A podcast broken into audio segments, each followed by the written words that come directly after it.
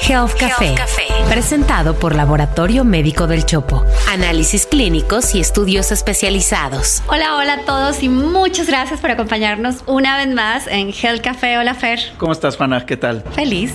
Como siempre. Oye, fíjate que yo estoy muy, muy emocionado por esta por asistir a la presentación del estudio sobre las condiciones laborales de las mujeres en el sector salud y además la presentación del documental de las mujeres mexicanas en la medicina. Sé que tú fuiste parte muy importante de esta visión, de este proyecto y, que es parte de tu lenguaje del día a día. ¿De qué va este estudio? Platícanos un poquito.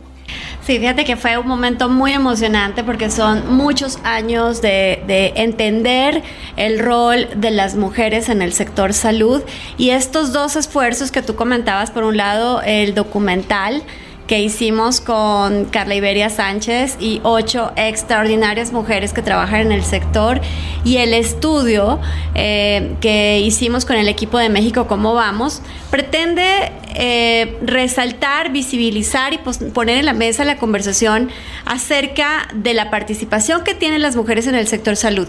Primero como pacientes, porque hay problemáticas de salud en las que se afecta de, de forma mayoritaria a las mujeres, cáncer de mama, muerte materno-infantil, esclerosis múltiple, entre otras. Pero luego la mujer como cuidadora, porque de acuerdo a la Organización Mundial de la Salud, el 97% de los enfermos son cuidados por una mujer, la mamá, la hermana, la tía, ¿no? la esposa, y, también el rol de la mujer como trabajadora del sector salud, y justamente de este último rol es donde profundiza el, el estudio realizado con el equipo de México como va. Y para eso tenemos una, una, gran, gran invitada que me voy a permitir, amigas, amigos, leer porque tiene un currículum impresionante, impresionante sí. y lo quise resumir. Sofía Ramírez es directora general de México ¿Cómo vamos?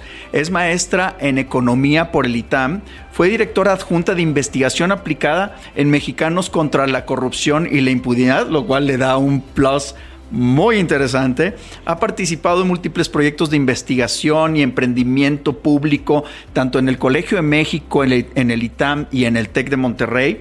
Fue ministra representante del CISEN en Washington y fue directora general de la Secretaría Técnica del Consejo Nacional de Seguridad y coordinadora de asesores de la Subsecretaría de Población y Migración de la Secretaría de Gobernación. Entonces, bueno, este, Sofía Ramírez, pues bienvenida. Encantados de tenerte por acá. Sofía, pues qué gusto tenerte en Hell Café y qué gusto haber trabajado contigo en el estudio que publicamos sobre las condiciones laborales en el sector salud.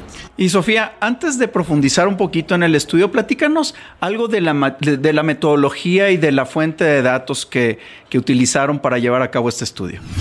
Claro, con todo gusto. Mira, nosotros usamos la ENOE, que es la encuesta nacional de ocupación y empleo con base trimestral, por dos razones. Es una encuesta muy vieja, cuya serie data pues ya de un par de décadas para acá. Entonces es muy fácil ir comparando cómo evolucionan pues tendencias, eh, números macro y demás. Y fíjate que ahorita que entremos en materia, encontramos un montón de cambios en las tendencias de las personas ocupadas en el sector salud a raíz de la pandemia. No quiere decir que de buenas a primeras hubiera más enfermeras y más médicos, simplemente eh, la gente que se ocupó en el sector teniendo posiblemente la eh, cualificación previa o la educación previa, pues eh, hizo que se detonara. Por eso es tan importante el saber de dónde viene la data, porque al ser una encuesta que levante el INEGI de manera mensual, pero la completa, digamos, es de manera trimestral, pues te da chance de ir comparando 2019, 2020, 2021 y bueno, pues los que vengan, Juana. Los que vengan. Oye, y, y, a ver, viendo que la validez de los datos es sumamente relevante y súper bien apuntalada, uno de los datos importantes es que el 67% de las personas que se encuentran en el sector salud son mujeres y a pesar de que son la mayoría, sigue habiendo grandes brechas salariales y de oportunidades. Platícanos ahora sí un poco de los resultados de este estudio. Pues mira, primero que nada, el hecho de que dos terceras partes de las personas ocupadas en el sector salud sean mujeres va en línea con las tendencias internacionales, con, cómo funcionan las cosas en los países de la OCDE. Vaya, hasta ahí todo bien. Es, eh, vaya, internacionalmente reconocido que las mujeres juegan un papel muy importante en términos de cuidados institucionalizados, como puede ser el sector salud, y no institucionalizados. Ahorita entro a eso. Pero el problema radica en que en México la proporción de mujeres que están en posiciones directivas es muy menor a la tendencia internacional, es solamente el 6%, posiciones directivas dentro del sector salud. A nivel internacional, esta proporción es del 20%. Es decir, estamos muy lejos de una paridad en posiciones directivas hombres, mujeres en sector salud en el mundo, porque solamente el 20% son mujeres. Pero en México es todavía peor. Estamos con 6%. Esto es menos de uno de cada 10 puestos directivos ocupados por una mujer. Creo que esa es una de las principales eh, pues hallazgos que nos dejan pensando en qué estamos haciendo mal, lo cual me lleva al segundo punto.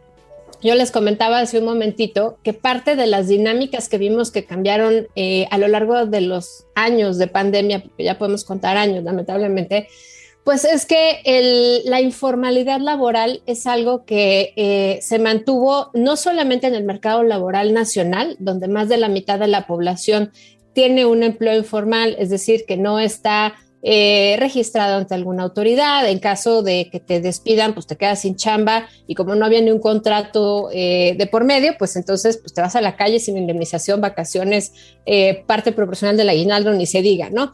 Entonces, en México, al ser un país donde más de la mitad de la población está en un empleo informal, pues no debiera llevarnos a la sorpresa que justamente en el sector salud hubo un incremento muy importante de personas ocupadas, pero la mayor parte de esas personas ocupadas permanecieron, eh, vaya, no en un empleo informal, como es el caso del grueso de la población, pero sí hubo un incremento importante también del empleo informal. Les voy a dar datos. Por ejemplo, en 2019, el 25% de la gente que trabajaba en el sector salud era empleo informal, pero el total de personas que trabajaban en el sector salud ese año era de 2.3 millones.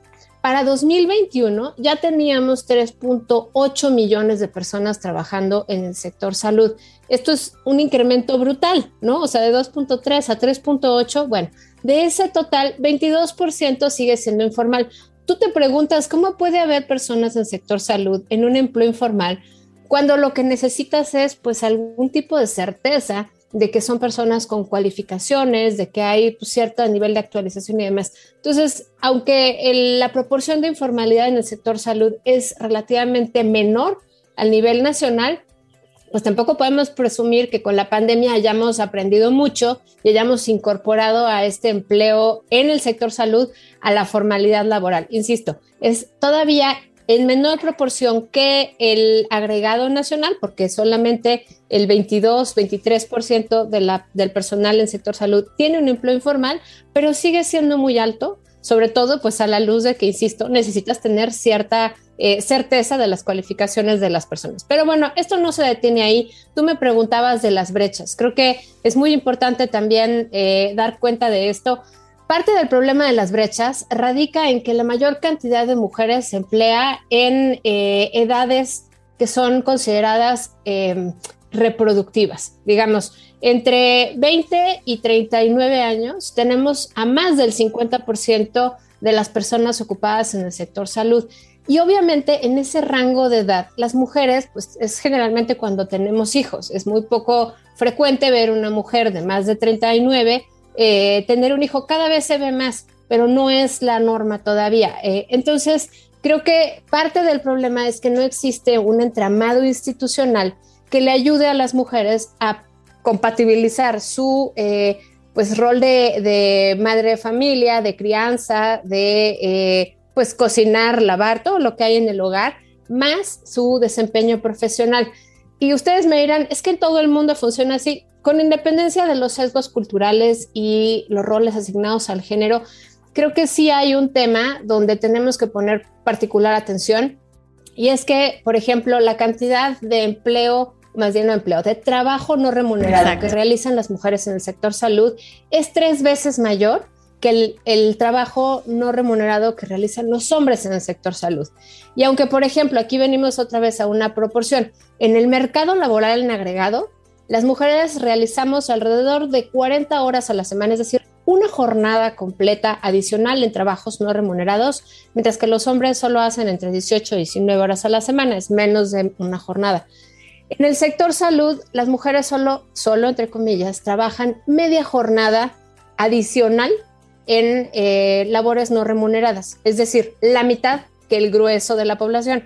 Pero claramente esto se debe a que el empleo en el sector salud además es muy demandante en términos de tiempo. Sin embargo, trabajan las mujeres en el sector salud tres veces más que los hombres en empleo no remunerado. ¿Qué nos dice esto? Pues que justamente hay poca equidad, pero también hay un poco respaldo institucional donde podamos decir es que hay, tiene que haber más guarderías, tiene que haber más escuelas de tiempo completo, tiene que haber pues mayores apoyos que permitan que las mujeres se desempeñen con roles mucho más sustantivos en términos de toma de decisiones, no en términos de labores, porque todos quienes hemos estado enfermos sabemos la importancia que tiene el cuidado de una enfermera, por ejemplo, pero es, es muy em, eh, significativo la falta de pues mecanismos de apoyo para que más mujeres lleguen más lejos. Tenemos muy claro que los días solo tienen 24 horas para hombres y mujeres, pero también tenemos muy claro que las mujeres tienen el mismo potencial para desarrollarse que los hombres. Entonces, claramente es un tema de justicia, claramente es un tema de que es lo correcto,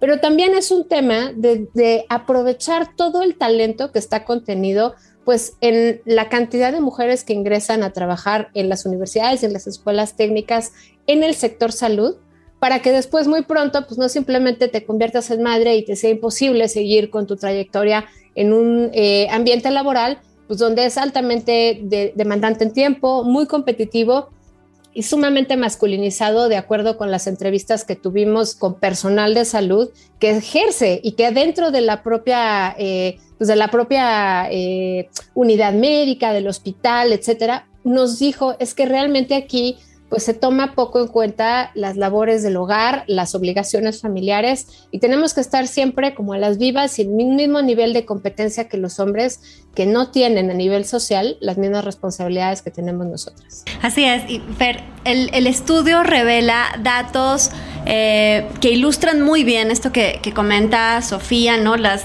jornadas laborales completas y, y, el trabajo de hogar no pagado en estas dimensiones de las que está platicando, las diferencias también a posiciones iguales en materia salarial. Y, como dice Sofía, si, si consideramos que casi el 70% del registro de, inscripciones a las carreras de medicina y salud hoy son de mujeres, pues urge pensar en todos estos mecanismos porque nos van a atender en el sistema de salud mayoritariamente mujeres en los siguientes años. Y a propósito de este gran esfuerzo, también lanzaron el Observatorio de las Condiciones Laborales de las Mujeres en el sector salud.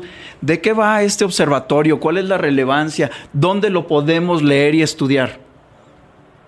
Con todo gusto. Mira, tenemos en la página de mexicocomobamos.mx, en la parte central, un micrositio donde dice, pero, pero abajito, o sea, no tienes que bajar mucho, un micrositio donde claramente dice mujeres en sector salud. Ahí le das clic y en un clic estás en el micrositio donde vas a poder ver pues no solamente los datos, digamos, ahorita al cierre del 2021 o los que vengan hacia adelante, sino el histórico desde 2019, pues de temas de porcentaje de personas ocupadas con puestos directivos en distintos rubros. Puedes ver qué tantas posiciones formales e informales eh, ocupan hombres y mujeres. Vaya, pareciera que el observatorio ha tomado este cariz, donde claramente el enfoque es de eh, evidenciar o visibilizar la falta de condiciones equitativas e igualitarias para las mujeres, pero no es exclusivamente de las mujeres. Yo te aseguro que más de algún médico, más de algún pasante, más de algún enfermero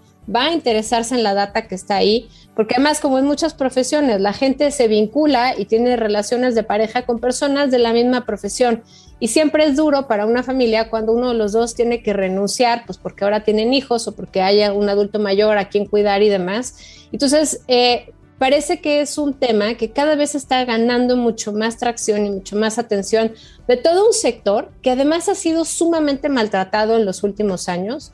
Mira, tenemos la convocatoria que salió hace cosa de un mes, mes y medio sobre las plazas de médicos, pero ahora ya estamos eh, claros de que pues es realmente una simulación, porque pues entre que ya no hay INSABI, porque no tiene recursos y las plazas se le dan prioridad, digamos, a las personas que están basificadas o que están dentro del eh, sindicato, pero no es una convocatoria abierta, pero se vende como convocatoria, abierta. Pero también tuvimos de las más altas tasas de mortalidad en, en, personal médico durante la pandemia, pero también les negamos durante meses completos la vacuna de manera prioritaria a todo el personal de salud. Vaya, creo que han sido un eh, sector cuya importancia ya la sabíamos, pero después de la pandemia la tenemos, híjole, a flor de piel y también vemos como el maltrato institucional pues ha sido sistémico, por supuesto con una afectación distinta a hombres y a mujeres, por lo que comentábamos, por la informalidad, por los roles asociados al género, por las brechas salariales, que de eso ya no acabé de contar, pero es alrededor, por cada 100 pesos que gana un hombre en promedio en el sector salud, una mujer gana 81.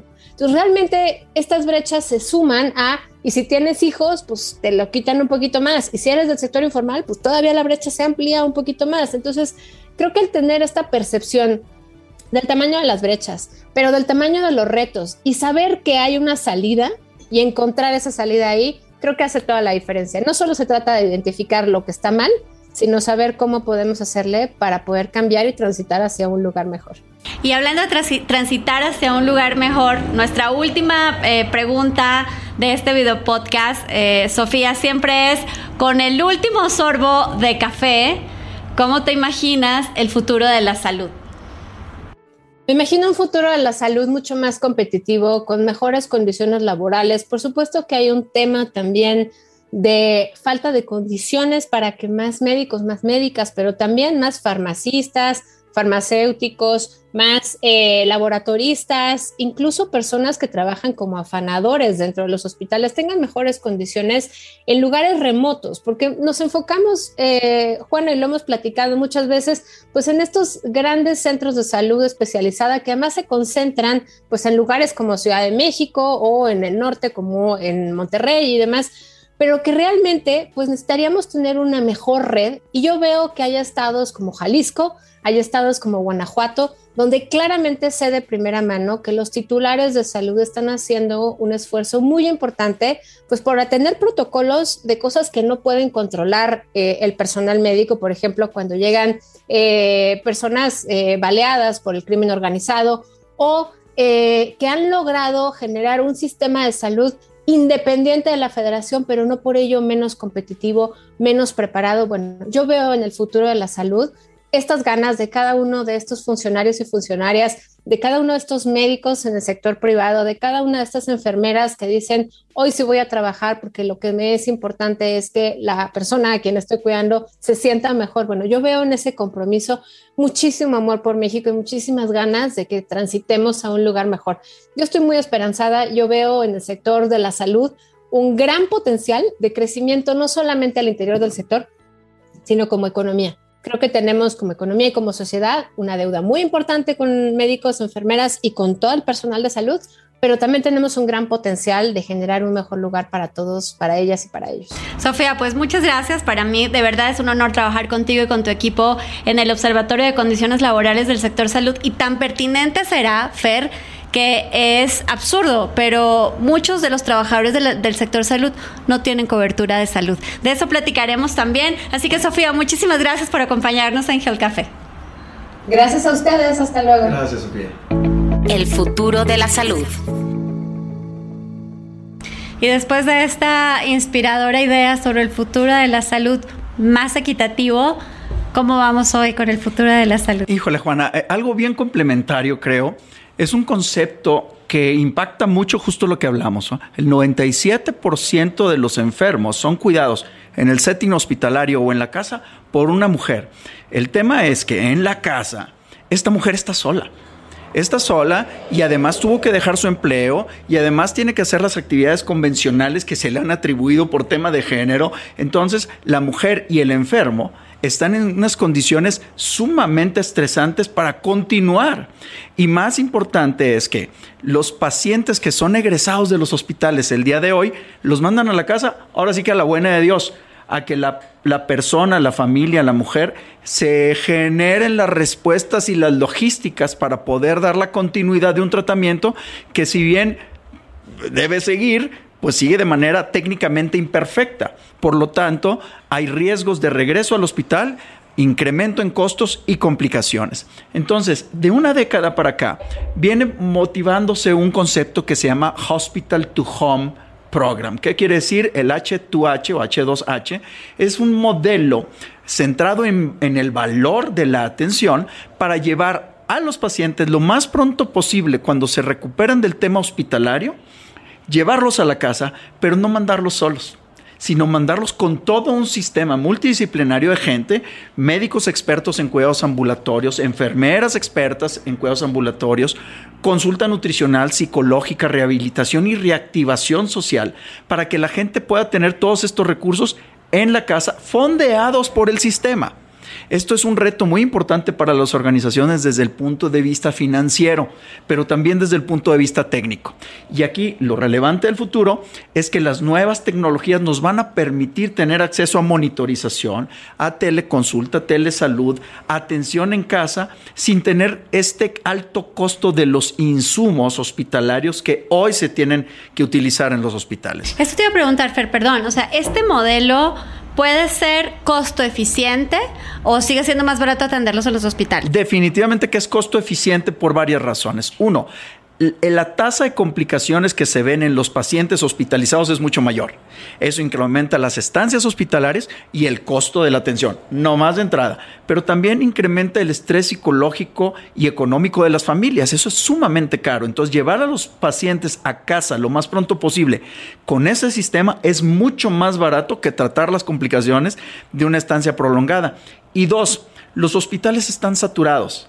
Y eso impide que otras personas que tienen condiciones que se deben tratar en los hospitales hace que se retrasen estas atenciones, lo cual cuesta más también a la larga en el sistema hospitalario. Entonces, sin duda que se ha probado que este sistema H2H es algo que en el futuro debe ser prioritario para poder sacar a los pacientes de los hospitales. Y es más, te llevo el reto más allá, evitar que los pacientes lleguen a los hospitales dando atención preventiva, prioritaria y temprana con reconocimiento de los problemas y las manifestaciones de la enfermedad. Pero ¿qué es lo que hace falta en materia tecnológica o de desarrollo para que sí podamos hacer eso? La verdad es que ya hoy hay tecnología, lo que tenemos que es llevarla a los, a los, a los hogares y esto es un tema de fondeo. ¿Quién paga para que la tecnología esté en la casa? La tecnología de, de wearables, de monitores portátiles, hoy existen de azúcar, de peso, de presión arterial, pero ¿cómo sistematizamos esto? ¿Cómo hacemos que esto sea masivo y que pueda llegar a mucha población? Pues es que los sistemas públicos deben darle financiamiento para que eso signifique atención en la casa. Y esto, a la larga, va a poderse fondear siempre y cuando se redistribuyan bien los recursos. Bueno, pues déjenme tratar de explicarles lo que el doctor quiso decir. Lo que el doctor quiso decir. Hoy quedó claro que las mujeres además tienen la responsabilidad del cuidado de los enfermos, como de los hijos, como de la casa, como de los adultos mayores. Y la pregunta es, ¿y al cuidador o a la cuidadora quién la cuida? Articular el cuidado de estas mujeres es vital también en el sistema de salud. Y dos, Claro que podríamos tener muchísimos servicios al alcance de la población y desde sus hogares, pero para eso creo que primero habría que resolver el problema de desabasto de medicamentos. Y si quieren volver a repasar eh, la columna de hoy de, de, Fer sobre el futuro de la salud, recuerden que pueden verla en expansión.mx. Por favor, suscríbanse al canal de expansión en YouTube o síganos en cualquiera de las plataformas de audio. Fer, ¿dónde te encuentran? En Twitter en F Castilleja MD. Y a mí en arroba Juana Soin. Nos vemos hasta la próxima. Esto fue Health Café, presentado por Laboratorio Médico del Chopo. Análisis clínicos y estudios especializados. Un podcast de Grupo Expansión.